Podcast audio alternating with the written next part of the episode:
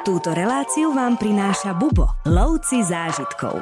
Boh prideloval kúty zeme rôznym národom a Gruzínci meškali a že kam pôjdeme, OK, tak dám vám krajinku, že ktorú som si chystal pre seba. Maršrutka je autobus, ktorý nechodí podľa žiadneho grafikonu. Keď sa zaplní, tak vtedy odchádza.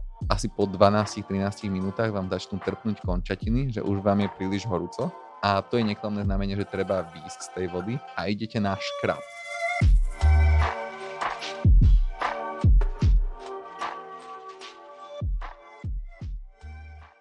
Dneska tu pri mikrofóne vítam môjho kolegu Martina Lipinského, ktorý je dlhoročným sprievodcom našej cestovnej kancelárie. Ahoj Martin. Ahojte, ďakujem za pozvanie. Ty si precestoval veľa krajín, ale viem, že jednou z tvojich najobľúbenejších je práve Gruzinsko, o ktorom sa budem rozprávať dneska. Prečo práve Gruzinsko? Gruzinsko bola jedna z tých mojich prvých destinácií, že mimo Európy, ktorú som navštívil. Bol som tam dohromady asi 12 krát, takže postupne mi to tak nejak prirastlo k srdcu. Poďme vlastne rovno od začiatku a povedz nám, ako sa na naše zájazdy, alebo ako sa vôbec človek vie dostať zo Slovenska a z Českej republiky do Gruzínska. Najčastejšie my lietame na naše zájazdy buď s prestupom v Istambule, alebo sú aj priame letecké spojenia. Že priame letecké spojenia, že to nie sú len tie renomované letecké spoločnosti, ako mm-hmm. sú Turkish Airlines, Emirates a podobne. Je napríklad Turkish tam lieta pravidelne, ale to tam napríklad aj Vizer a že nie len do hlavného mesta do Tbilisi, ale aj do Kutaisi, čo je zhruba nejaké 3-4 hodinky. Čiže to sú také dve hlavné letiská, potom ešte jedno letisko v Batumi, to je na pobreží Čierneho mora a tam majú tiež medzinárodné letisko, kde sa tiež dá doletiť, len to je štatisticky najdrahšie sa dopraviť priamo mm-hmm. práve do Batumi.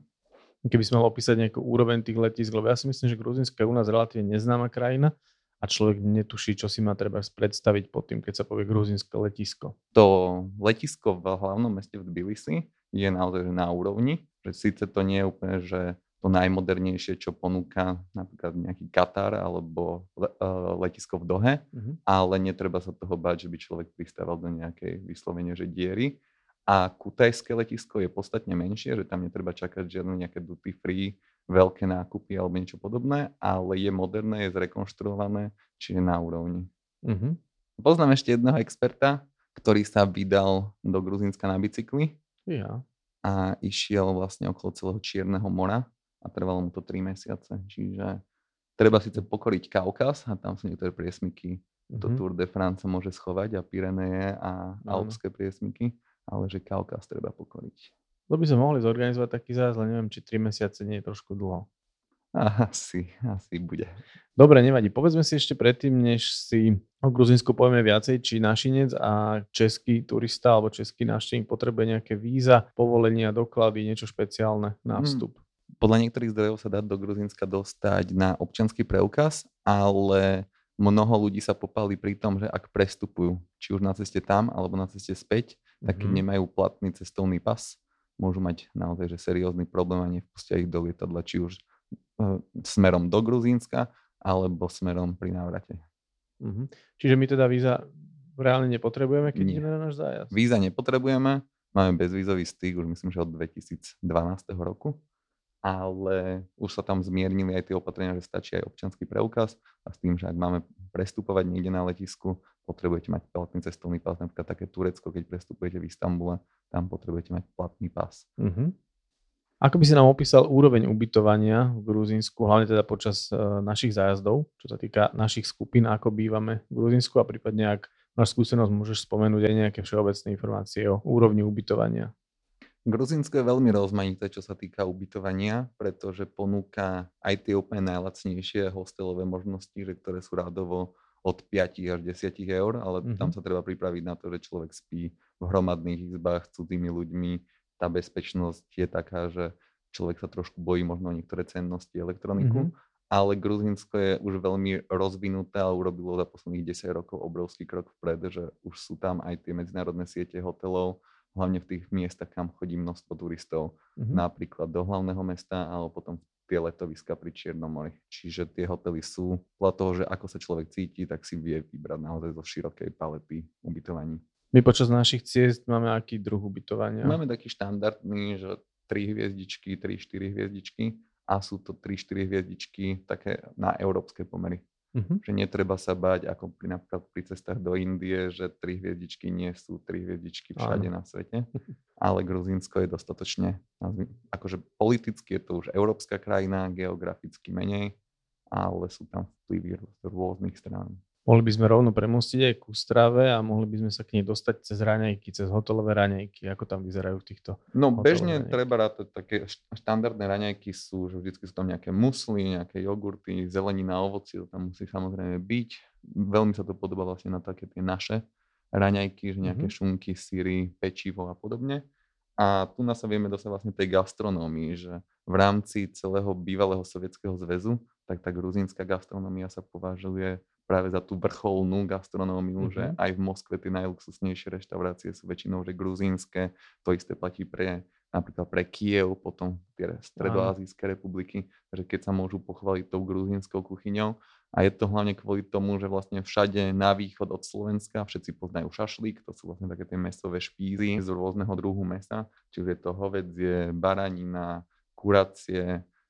Tým, že Gruzínsko nie je moslimská krajina, tak tam majú aj prasacie meso, to je bravčové. Ďalej tieto špízy, oni tým, že to sú vlastne také, také tie národy zvor, tak oni potrebovali veľmi veľa takej tej neúplne najdietnejšej stravy a potrebovali sa kvázi tak nejak jednoduchšie vystravovať, tak všade, skoro všade majú tzv. že chačapuri. To si treba Mhm. predstaviť takú loďku, niečo ako turecké pide, niečo podobné, ale tá plnka, tá originál plnka je taký sír s tvarohom a na vrchu je vajce zapečené. Keď si budete vyhľadávať nejakú gastronómiu v rámci Gruzínska, tak na toto jedlo rozhodne narazí, narazíte. Oni by si to kľudne mohli povedať aj do vlajky, že dá sa to dostať skoro všade, v každých potravinách to majú akože už aj také polotovary, že si už len dopečiete, že teda do doma, v domácnosti si dopečiete na zájazde, nemáte si úplne, že kde dopiecť, ale že majú to, že niekde majú lepšiu pekáreň, niekde majú horšiu pekáreň a na každom kroku. A už sú dostatočne progresívni v tom, že už nájdete rôzne príchute, že už to neplňa len ten sír s tvarohom, ale Mhm. už máte aj mesovú verziu, špenátovú, zeleninovú, neviem, fazulu už tam do toho dávajú. Čiže toto je veľmi, veľmi rozmanité. Ďalej, keď prídete do Gruzínska, tak na mnohých miestach uvidíte, že koľko majú sušeného ovocia. To je kvôli tomu, že oni sú aj geograficky akože veľmi dobre umiestnení, že majú 5000 kopce a majú pri Čiernom mori majú aj subtropické pásmo, takže oni sú do, schopní dopestovať a vypestovať takmer čokoľvek. Preto je tá gastronomia taká rozmanitá, že oni tam vedia naozaj vypestovať všetko, vedia v princípe aj odchovať všetko, Mhm. preto má vlastne tá gruzínska gastronómia taký ten šmrnc. A keď uvidíte tie obchody so sušeným ovocím, tak tam vysia také, na prvý pohľad to vyzerá buď ako nejaká sexuálna hračka, alebo také klobásky, hej, ale oni to volajú, že gruzínsky sneakers. Je to zlisované ovocie, ktoré vlastne tak nejak zhutní sa a Mhm. dovnútra dávajú oriešky. Že je to naozaj že perfektné, že nekazí sa to, je to perfektné, že akože dosť veľa energie vám to dodá, nie je to nejak Mhm. extrémne sladké, hej, záleží podľa toho, že aký typ ovocia si dáte, ja som mal najradšej, že granátové jablko, Mhm. hej, potom takí stánkarí s tým granátovým jablkom, že už to išli tak v náväznosti, že mali sušené ovocie, mali tieto sladkosti, tieto gruzínske snickersky a mali aj také tie mašinky na zlisovanie granátových jablok a Mhm. môžete si dať naozaj že čerstvú šťavu z granátových jablok takmer celoročne, teda hlavne v tých letných mesiacoch, že kedy to vlastne vedia dopestovať a gurmánske zážitky vás čakajú pomaly na každom kroku. Pre takých milovníkov gulášov, tak oni majú veľmi radi také dusené,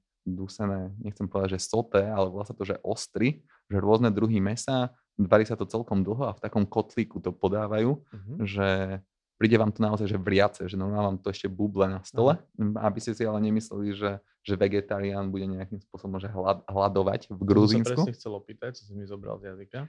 nebude hľadovať, že majú tam niečo podobné ako u nás sú pyrohy, ale volajú to chinkali a to sú také taštičky. Mhm. Že to nie je nejak že úplne že prelomová gastronómia, ale mne sa páči, že už to začínajú plniť rôznymi vecami, že nie sú len mesové, ale že už sú aj s tvarohom, už sú aj špenátové, už sú aj fazulové. Mhm. A to si tiež v rôznych potravinách viete nájsť aj také obchody, že kde to vlastne na kila si tí domáci už naberajú, že keď sú už leniví si to doma lepiť a válkať cesto a podobne, tak sa dajú nakúpiť tieto polotovary, je to mnoho také, že zjednodušenie. A podľa mňa úplne, že najlepší dezert alebo nejaké predjedlo, ktoré si môžete dať, tak sú také oprážené baklažány s orechovou nátierkou. Znie to všelijako, Je to Ale- sladké alebo slané? áno. že je to niečo medzi sladkým a slaným a ešte keď to ešte ozdobia tými zrniečkami z granátového jablka, tak je to ešte aj kyslasté. Mhm. Takže to je úplne že perfektné. A to sa teraz bavíme o tej strave. Ale k tomu všetkému to treba ešte zaliať niečím. Ty normálne mi čítaš myšlienky, ja som sa práve chcel spýtať, že čím to zapijeme. Čím to zapijeme? Tak, pivkári budú možno trošku sklamaní tým pivom, ktoré majú v Gruzínsku, ale mne osobne najviac chutilo Kazbegi. Kazbegi je aj jeden z takých legendárnych vrchov v rámci Gruzínska. Tam bol väznený aj Prometeus, ale to sa dostaneme potom počas toho, že keď si budeme hovoriť o prírode a aký je vlastne ráz krajiny. Mhm. Ale Kazbegi, to pivo vám chutí hlavne v tej dedinke, kde sú tie nádherné výhľady na okolité kopce a na tej kaukaské končiare. Ďalej majú aj samozrejme aj iné značky piva, ale tento región, hlavne Gruzínsko, je známe svojimi vínami. Majú tam, že gruzínske Toskánsko, ten región sa volá, že Kachety. To je vlastne vo východnej časti z toho Gruzínska, už smerom pomaličky na Azerbajdžan, čiže všetky možné vínka.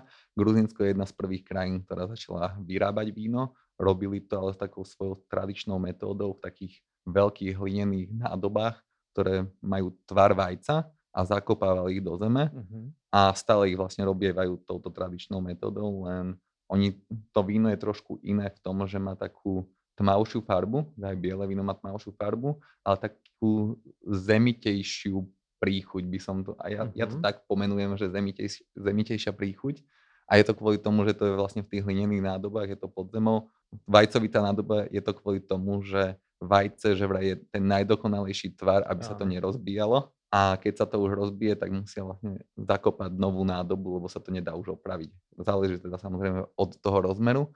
A to víno je tmavšie kvôli tomu, že u nás napríklad kvostky dávajú preč, stonky sa dávajú preč, oni sa dá všetko dajú dohromady a vlastne Mhm, s- mhm. v tých hlinených nádobách to kvasí spoločne. Len k tomu vajíčku, že ono sa vlastne veľmi ťažko rozbíja zvonka, ale zase znútra, keď sa potrebuje mladé vtáča dostať von, tak práve to má ľahšie. To je tá štruktúra toho vajíčka, že má tak To dokonalý... som sa nikdy nezamýšľal nad tým, no, aké je ono to má tak znútra. dokonalú, dokonalú práve tú konštrukciu, ako to tak môžeme nazvať, že znútra von ľahko, ale zvonka dnu ťažko. Mm, No ale možno ťa teraz zaskočím, lebo ja, poznáš červené víno chvánčkara?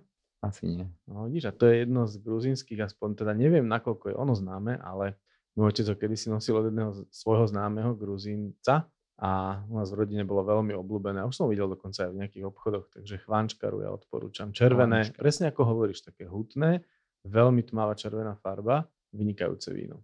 Ale v Gruzínsku už majú aj také tie naše vína Mhm. v úvodzovkách.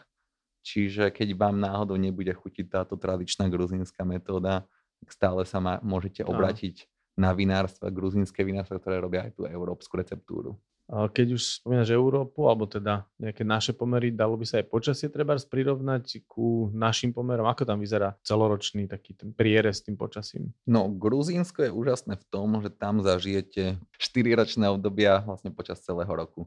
Že vy aj uprostred leta, keď sa vydáte do tých 5000 metrov vysokých Mhm. končiarov, tam zažijete naozaj tuhú zimu, extrémnu zimu. Ale keď prídete napríklad v zimných mesiacoch do prímorských oblastí, tam je subtropické pásmo. Netvrdím, že je to úplne nakúpanie uprostred zimy, ale nejakých 15-17 stupňov, myslím, že sa dá spolahnúť, že aj v zimných mesiacoch, hlavne v okolí Batumi, v tom subtropickom pásme, sa dá splniť. Ďalej tá krajina je veľmi rozmanitá v tom, že majú pahorkatiny, majú nížiny, majú, majú naozaj, že na malom území majú všetko. Na hraniciach s Azerbajdžanom majú dokonca aj čiastočne takú púšť alebo takú polopúšť. Majú subtropické pásmo, majú Mhm. 5000 kopce a majú to všetko na maličkom území, že Gruzínsko je porovnateľné so svojou rozlohou aj so Slovenskom. A tam ide o to, že či rátame aj Abcházsko a či rátame aj Južné Osecko, že tam sú trošku také konflikty, ale čo sa týka turistiky, tak absolútne to nemá vplyv z hľadiska bezpečnosti, že do toho regiónu aj Abcházska, aj Južného Osecka sa dá legálne vstúpiť z gruzínskej strany, keď rovnako legálne aj vystúpite z Osecka aj z Abcházska. Toho sa Mhm. netreba bať. Tam je ešte taká legenda, že, že Boh si chystal svoju krajinku hej, a, ke, a prideloval kúty zeme rôznym národom a Gruzínci meškali, tak prišli, keď už bolo vlastne všetko zabraté a že kam pôjdeme a že OK, tak dám vám krajinku, že ktorú som si chystal pre seba. Čiže na malom území tam bolo všetko. Vysoké končiare, more, púšť a úrodné polia. Štedrý pán Boh. Ty si už tak trošku načal e, otázku bezpečnosti, ale k tej sa ešte dostaneme.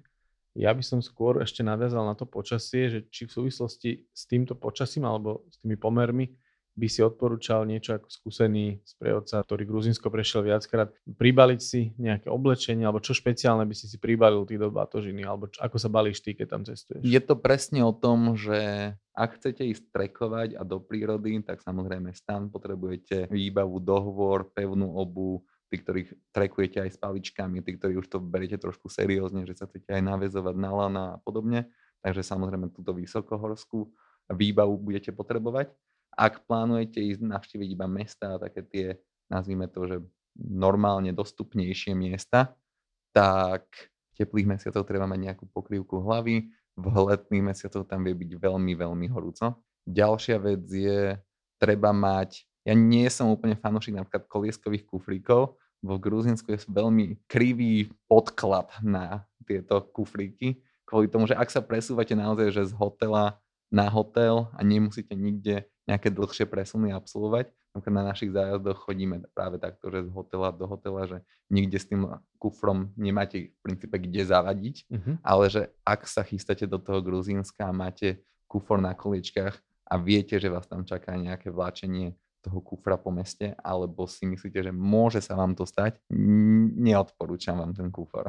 Mm-hmm. No a teda počas našich zájazdov by si ako odporúčil klientom? Kufor je úplne v poriadku, lebo na, ráno naložíte batožinu do autobusu, idete absolvovať celý program a večer sa zase vrátite do hotela. Samozrejme, že to neplatí v tom prípade, že kedy sme dve, dve tri noci v jednom hoteli, že vtedy sa nemusíte vysťahovať každý deň. Odporúčame, napríklad zástrčky sú rovnaké, aké máme aj v našich mm-hmm. zemepisných šírkach, čiže netreba sa báť, že či nabijete svoju elektroniku alebo nie. Ďalšia vec je, v, aj vo vnútrozemí, napríklad v hlavnom meste v Tbilisi, keď sa chystáte iba tam, tak napríklad budete prekvapení, že zidú sa vám plavky. Mm-hmm. Sú tam také celkom známe, že sírne kúpele. Záleží na vás, že či pôjdete vlastne na Adama, alebo či pôjdete v plavkách, že či pôjdete že do, súkromne, alebo či, nepôjdete, či pôjdete na také tie verejne, verejnejšie priestranstva. Takže plavky sa tam rozhodne využijú. Keď pôjdete do tých zimných končín, tak napríklad baranica, to je tradič, súčasť tradičného odevu, že Gruzinci majú takú veľkú históriu v rámci toho pastierstva a mhm. sta- toho starania sa o zvieratá. Čiže to možno aj z našich zemepisných šírok sú tie baranice trošku také známe, len tie gruzinské sú trošku iné, tak je to zároveň aj celkom pekný suvenír, keď chcete si spraviť radosť.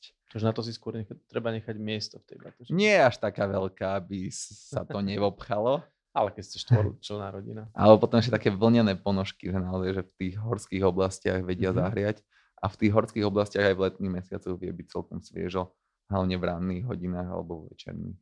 Takže nejaké oblečenie, asi ideálne v vrstvy, ako to zvykneme Áno. odporúčať, aby si vedel zhadzovať a, a prihadzovať vrstvy. Na možno ešte v tejto súvislosti napadajú nejaké hygienické štandardy, nejaká hygiena. Akože keď sa človek vyskytuje v tých väčších mestách, absolútne nemá žiaden problém si dokúpiť čokoľvek, čo zabudne ak ste už niekde uprostred trojdňového treku, tak naozaj tam, tam už je naozaj problém kúpiť aké, akékoľvek hygienické doplnky alebo Nemajú čokoľvek. lesné drogérie? Nemajú. je no, to zvláštne, teda. ale nemajú. No, tak teda. Dobre, spomínaš aj teda treky a prírodu. A ako vyzerá tá štruktúra toho nášho zájazdu, respektíve náražam skôr na nejaké dopravné prostriedky, kade a ako sa presúvame počas našich zájazdov a môžeš trošku aj načetnúť tú infraštruktúru, aká je v krajine. E, Gruzinsko my máme zakomponované vo viacerých verziách. Najčastejšie si to ľudia spájajú aj s Azerbajdžanom a Arménskom, uh-huh. ale ľudia, ktorí chcú ísť vyslovene iba Gruzinsko, tak samozrejme aj my im vieme vyhovieť. A v tom Gruzinsku sa presúvame vlastne skoro celý čas autobusom a kto chce, tak môže absolvovať aj niečo dobrodružnejšie. Tým dobrodružstvom mám na mysli maršrutky, to je taká lokálna doprava, hlavne v tých väčších mestách, alebo sa niekedy používa ako medzimestská doprava a maršrutka je autobus, ktorý nechodí podľa žiadneho grafikonu, ale chodí podľa jedného elementárneho pravidla. Keď sa zaplní, tak vtedy odchádza. Aha. Čiže niekedy môžete zostať na stanici hodinu, niekedy dve minúty, niekedy pol dňa a je tam základné pravidlo, že keď sa zaplní, vtedy odchádza. Ale trasu má danú. Trasu má danú. Iba čas dní. Áno. Hm, to je zaujímavé. Gruzinci majú čas, to raz darmo. Oni meškali, aj keď sa rozdávala krajina.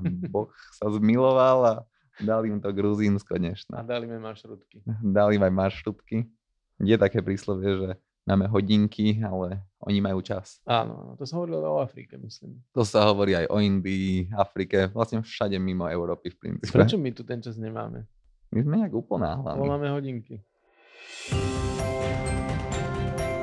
Rady na cesty, prehliadky miest a originálne blogy z pera najcestovanejších Slovákov. Každý deň nový blog nájdeš v cestovateľskom denníku Bubo. Klikni na bubo.sk lomítko blog. Ešte mňa celkom zaujíma tá, hovoril si o hrbolatejších cestách, že aká je tam úroveň tej infraštruktúry.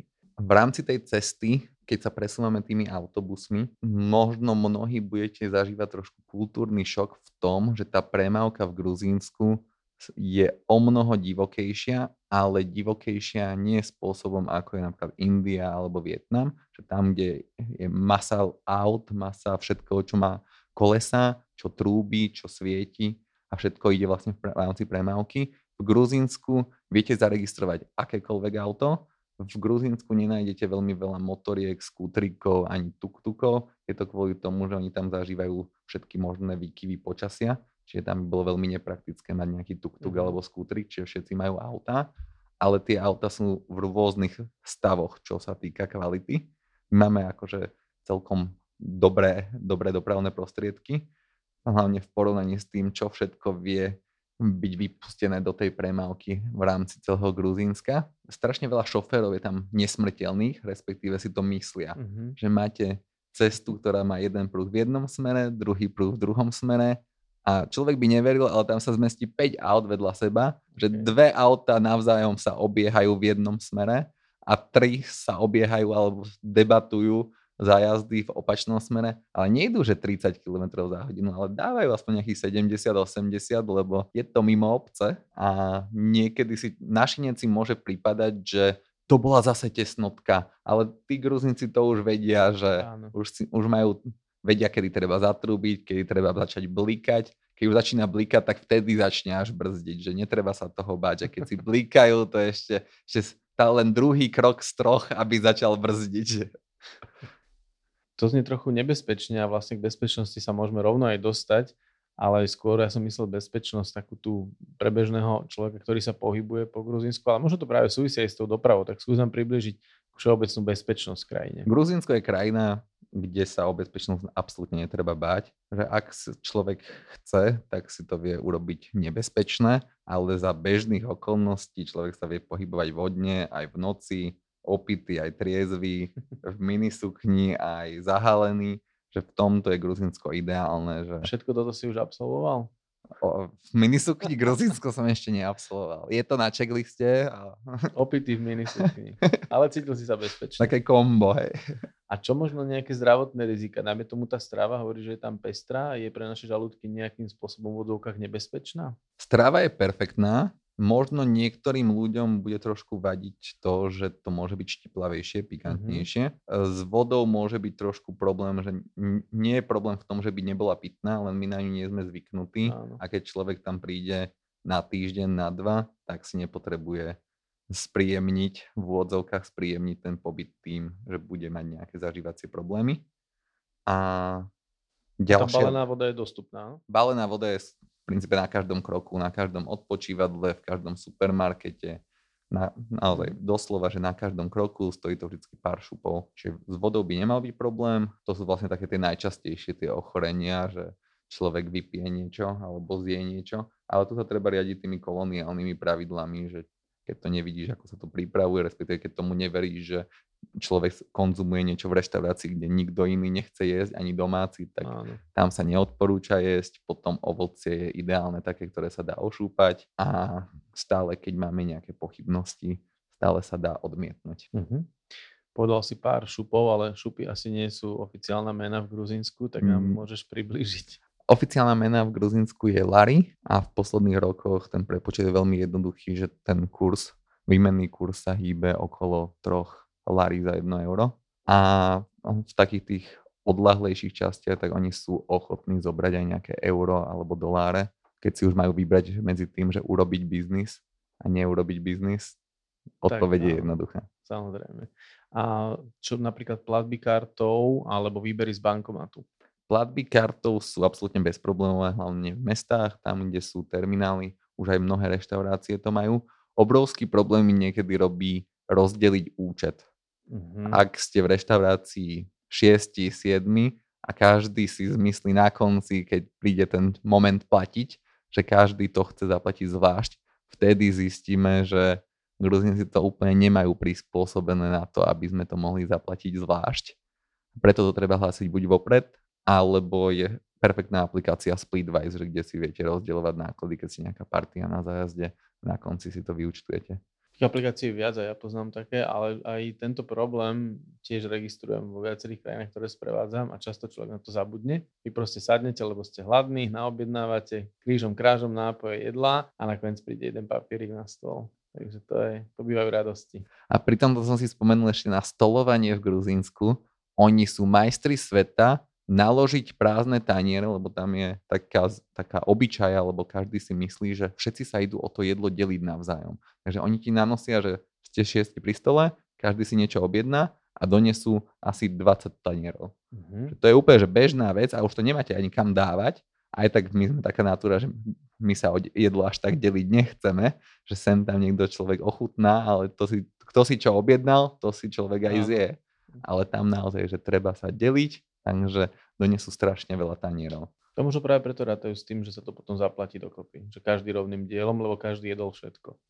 Je to možné, že tam treba hľadať korene tejto Logiku. tradície.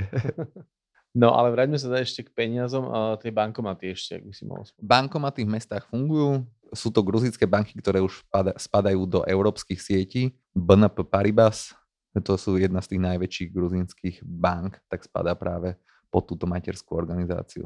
Mňa by ešte možno zaujímalo, že či je dobré tú hotovosť, respektíve tú lokálnu menu si vymeniť trváš na letisku, alebo je lepšie si vybrať z bankomatu, alebo je lepšie nájsť zmenáreň? Zmenárne sú v mestách na každom kroku. V princípe majú všetky e, rovnaký kurz alebo veľmi podobný. Treba si samozrejme dávať pozor na také drobnosti, ako sú, aké sú poplatky za to, že meníte v tej zmenárni, aby vás náhodou neokašľali na nejakej zmene kurzu v Gruzínsku veľmi radi dávajú veľkými vysvietenými číslami, hlásia, že majú lepší kurz než konkurencia a potom človek zistí, že platí to iba pri e, objeme, keď chcete zmeniť 10 tisíc eur napríklad. Hej? A to tam je niekde maličkými písmenkami v gruzínštine, čiže to sú také tie kliky, haky. To už si to párkrát využil tento kurz? Tento kurz nie. Človek vždy tak sklamanie odchádza, to je ten lepší prípad. Alebo pohádaný odchádza z takéto zmenárne. Okay. Čiže... A potom tých 10 tisíc eur ideš meniť inde teda. Áno, presne tak, lebo 10 tisíc eur to je také odporúčané vreckové, keď človek naozaj... ide na 3 dní. Áno, ak by si mal naozaj odporúčiť nejakú, nejakú sumu, ktorú by si bolo dobre vybrať po prílete do Tak reálne, ak už máte ubytovanie zaplatené a potrebujete sa len vystravovať, možno sem tam nejaká kávička, mm-hmm. pivko navyše, tak by ste sa mali zmesiť do nejakých 50-60 eur na deň. Záleží, ako veľmi si chcete žiť na vysokej nohe. Mm-hmm. Ak chcete kupovať ešte suveníry, darčeky, tak samozrejme viac.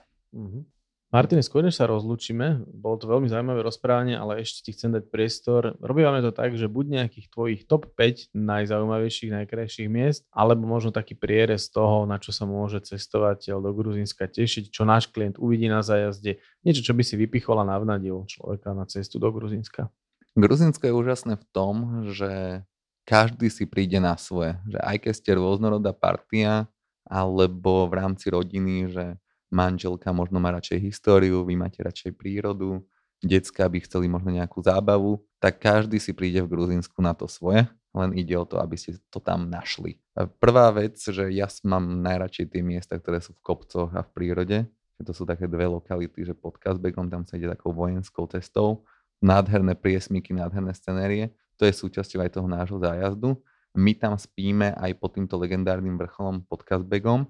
Kazbek má 5047 metrov oficiálne, podľa iného merania má iba 5031, záleží asi z akej perspektívy sa to meralo. A to je legendárny kopec, kde bol prikovaný Prometheus a mm-hmm. tam bol prikovaný ku skale a práve kvôli tomu potom manželia nosia aj prstenie, že tam treba hľadať korene tejto tradície, mm-hmm. že prečo nosíme svadobné obrúčky, prečo nosíme prstene. Ďalej, kto chce, tak si to vie spríjemniť s východom slnka pod Kazbegom.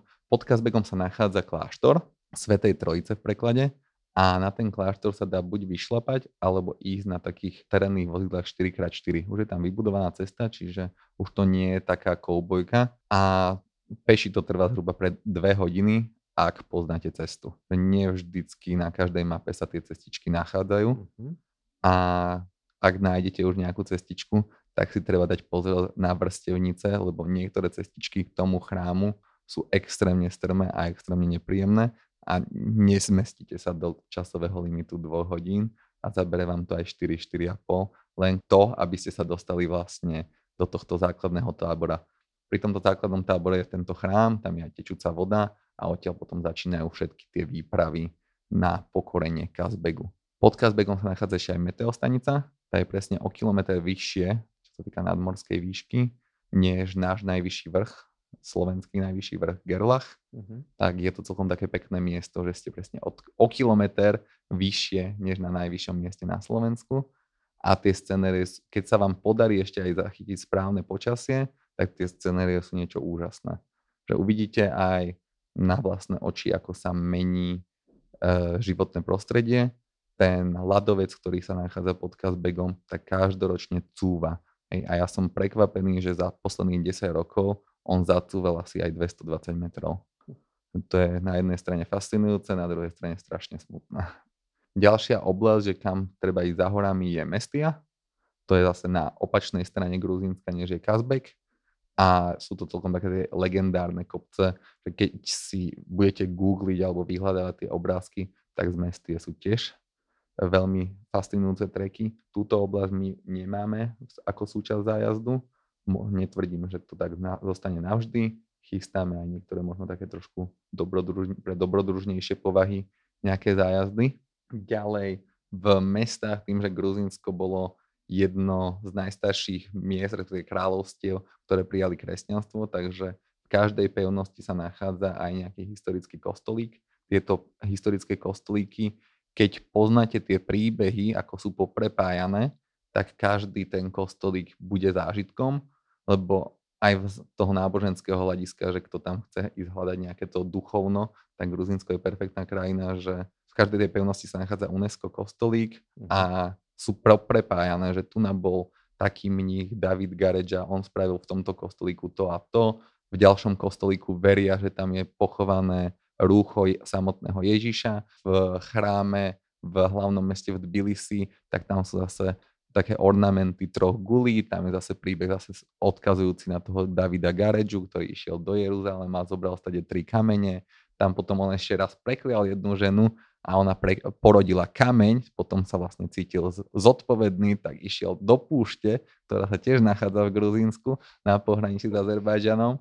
A naozaj, že keď poznáte tieto príbehy, tak možno sa vám bude zdať veľa, že je navštíviť nejakých 10 kostolov v rámci Gruzínska, ale keď poznáte tie príbehy, budete sa tešiť aj do toho 11. Mm-hmm. To vám naozaj garantujem a ten Bubo sprievodca bude poznať tieto príbehy a niekedy sú to príbehy, ktoré naozaj že nevygooglite. Nie mhm. preto, že by si ich vymýšľal, ale veľmi ťažko sa hľadajú.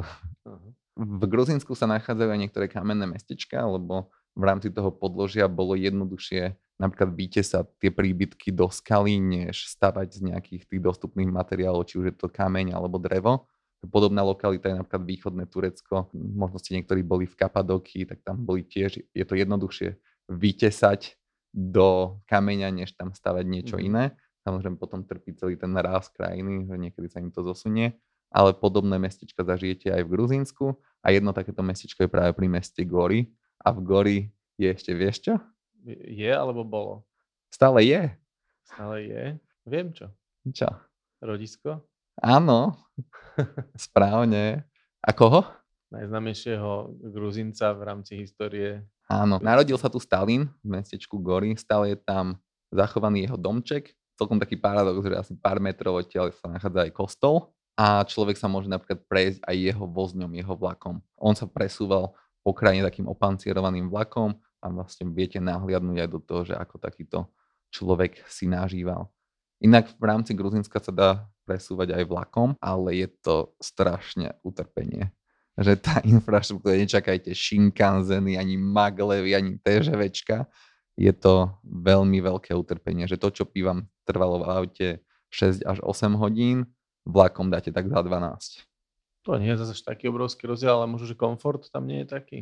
Komfort v gruzinských vlakoch majú dve kategórie, že prvá trieda, to by sa dalo pomenovať ako druhá trieda u nás, a potom majú, že plackarta. Plackarta je tak ľudovo povedané taký dobytčák, No, že to nie sú, že kúpečka, to sú otvorený vagón, ale namiesto kúpeček sú len také oddelenia. Možno to niektorým ľudia pripomína nejaké indické vlaky, mm-hmm. ale tie gruzinské majú niečo do seba, že tam sa nedá vetrať absolútne, klíma tam funguje raz hej, raz nie. A hlavne pri takých tých nočných presunoch, že keď ten vlak ide tých 12 až 10 hodín, že keď tam všetci spia a človek sa vlastne musí tak cítiť s tými ostatnými pasažiermi, vtedy je to dosť intenzívny zážitok, že vždycky tam niekto pije, vždycky tam niekto chrápe a vždy tam niekto práve snaží prestrieť nejakú hostinu. Samozrejme, že v rámci tej pohostinnosti tak sa vám ujde a mne sa úprimnejšie nikdy nepodarilo výjsť z vlaku a hladný alebo triezvy. alebo oboje. Správne. Ešte by som spomenul, v hlavnom meste v Tbilisi je, ja to nazývam, že atrakcia, sírne kúpele, že Tbilisi v preklade znamená, že mesto na horúcich prameňoch, a to sú práve tieto sírne kúpele. A sú tam rôzne terapie alebo procedúry, ktoré môže človek absolvovať v rámci návštevy týchto sírnych kúpelov. Treba sa tam objednávať dopredu, aspoň teda deň, dva, vždycky všetky hotely alebo prídete roz, na konkrétne miesto a tam si zarezervujete termín a odporúčam vám procedúru škrab. To je také, že vás ponoria do horúcej vody a tá voda je tak horúca, že podobne ako sa vstupuje do ľadovej vody, že keď idete tak opatrne, tak takto vstupujete aj do tejto horúcej vody. Hej. Tam reálne asi po 12-13 minútach vám začnú trpnúť končatiny, že už vám je príliš horúco a to je neklamné znamenie, že treba výjsť z tej vody, že tedy sa vám už vlastne tá pokožka a tie póry všetky potvárali a idete na škrab. Hej? A ten škrab to väčšinou znie to presne tak, ako tá indícia, že čo bude nasledovať. tak tento škrab, tam je taký zvyk, že, že chlap chlapa, vždycky je tam vlastne ten masér, alebo ako ho nazva, ten terapeut, Hej, čiže chlap škrabe chlapa a tí Gruzínci ako sú stavaní, že sú také tie hlavohrude, najobľúbenejší šport v Gruzínsku je vspieranie, že vieš si predstaviť asi, aký romantik a nežná duša a aké nežné dotyky budú nasledovať. A celé telo zo škrabu, naozaj, že človek sa cíti tak o pol kila ľahší a cíti sa skoro znásilnený. A čím to škrabu? Takým šmirglom. Že je, to, je to taká drsnejšia handra, niečo ako húbka na riad mm-hmm. ale taká rukavica, tak si to treba predstaviť. Mm-hmm. A človek sa naozaj cíti o mnoho ľahší, čistejší. Zaškrabaný. Zíde mu opálenie. Ak si to niekto pestoval dva týždne, tak toto nie je dobrá procedúra na záver. Uh-huh. Ale je to naozaj naturalistický zážitok. Hlavne ten škráb, keď to robí takýto romantický gruzinec. To sa ti proste vrie. A ženy zase škrabu ženy, áno? Áno, ale tak gruzinky sú tiež také hlavohrude. Nechcem sa ich nejak dotknúť, ale... Nechceš sa dotknúť gruzinky. Doslova. tak ja si to viem predstaviť, že historicky, keď oni vyrastali v horách, tak tam nejak množstvo karavan ďalej neprechádzalo, že tam sa úplne tak nemohla premiešať tá krv ako v strednej Európe. Čiže gruzinky by som neoznačil ako ten národ, ktorý najčastejšie padá mužom do oka. Chápem, ale napriek tomu Gruzinsko znie ako naozaj krajina plná zážitkov a, a naozaj je tam čo objavovať a myslím si, že aj pre skúsenejšieho cestovateľa má čo ponúknuť. A myslím, že si poslucháčov dostatočne navradil na to, aby si Gruzinsko išli niekedy pozrieť. To dúfam aj ja, že začnú minimálne premýšľať o ceste do Gruzínska. Aj keď neviem, či tým škrabom na konci sme to nepokazili. Čas ukáže. Ale zase nie je to povinná zastav. Každopádne, Martina, ďakujem za putavé rozprávanie a budeme sa vidieť a počuť najbližšie pri nejakej ďalšej krajine, ktorú sprevádzaš, sprevádzal si a pravidelne navštevuješ. Ďakujem. Čaute.